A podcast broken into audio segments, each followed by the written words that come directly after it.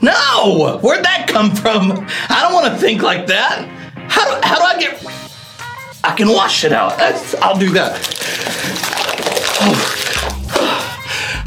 No, it's still there. What do I do? Hey, I'm Casey Stone, and I am a lover and an encourager of people. Come on, that's you. I know this faith message is going to help you today. Thank you so much for joining me. Hey, family, I'm Casey Stone. Thank you for being here with me. Come on, I promise you're going to want to watch to the end. This is going to help you today. And really quick, be sure to subscribe and turn on your notifications. Thank you. In case you didn't know, the enemy, the devil, is after your mind. Did you know that? Why? Because our mind is the center of the battle for the control of our lives. Come on, the mind is what determines how we feel and what we do. That's the reason the enemy targets us with lies. Because he knows if he can get us to believe the lies, then he gains control. This is why we're reminded in Scripture to set our minds on things that are godly. In fact, Colossians 3 2, set your mind on things above, not on earthly things. Set your mind on things above.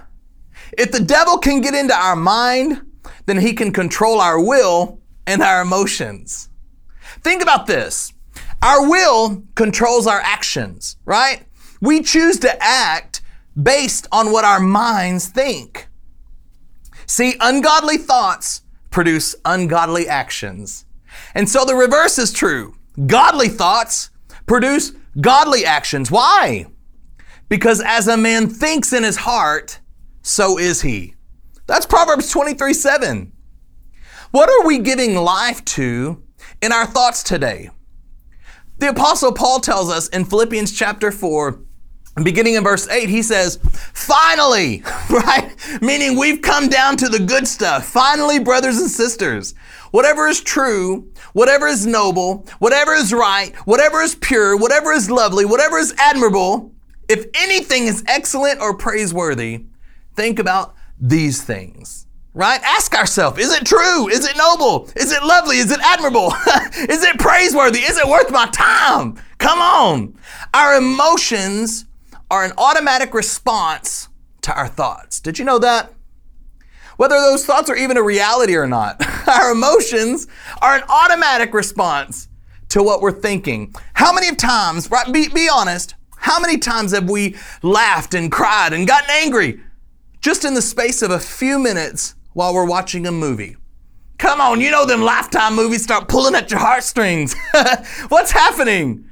Our minds are accepting the movie storyline, and even though it's not even real, they're affecting our emotions. Whew, think about that. So, how powerful is your mind? right? So, to control our emotions, we have to be in control of what we think. This is good. This is helping you. I know it is. The reason our mind and our will and our emotions are so important is because we're at war. Come on. If you didn't know it, we are at war with the enemy. How many of you have felt the effects of the battle in our minds? Come on, I know. Now you're like, but Casey, how do I fight back? How do I get my mind, right? I know the enemy wants my mind, but I don't have to let him have it. You don't have to let him have it, right? How? Is it not true? Is it not noble? Is it not lovely? Is it not admirable? Is it not praiseworthy? Then it's not yours.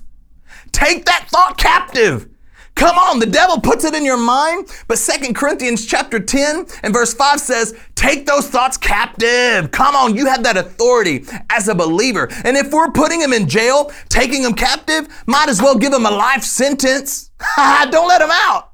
Put those thoughts in jail and don't let them out. Give them a life sentence today. Come on.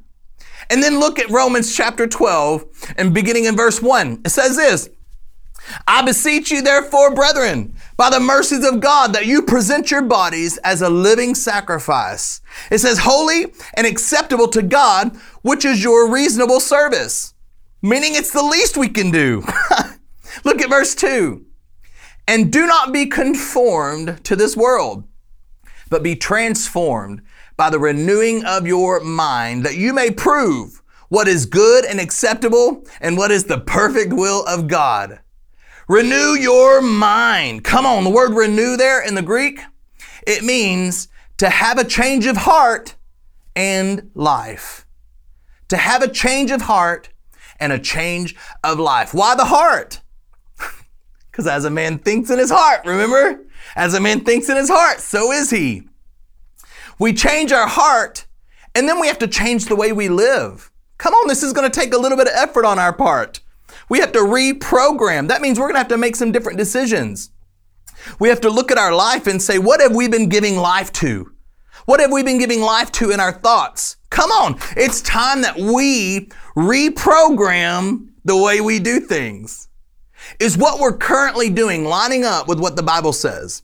Is what we're currently doing or saying or acting, is all of that lining up with the way that the Word of God says we should handle that situation? Come on. Set your mind on things above, right? You got to take it captive and then begin renewing your mind. Make different decisions. Come on. When you make different decisions, as a man thinks in his heart, so is he. That's what you're going to become a new man. A new man. A new man with a new life. I'm so proud of you. I know you're going to do this, right? I know you are. And I'm so, so proud. I can't wait to hear testimonies of your new life. Amen. Come on. I love you. Yes, you. And I'll see you next week. God bless you.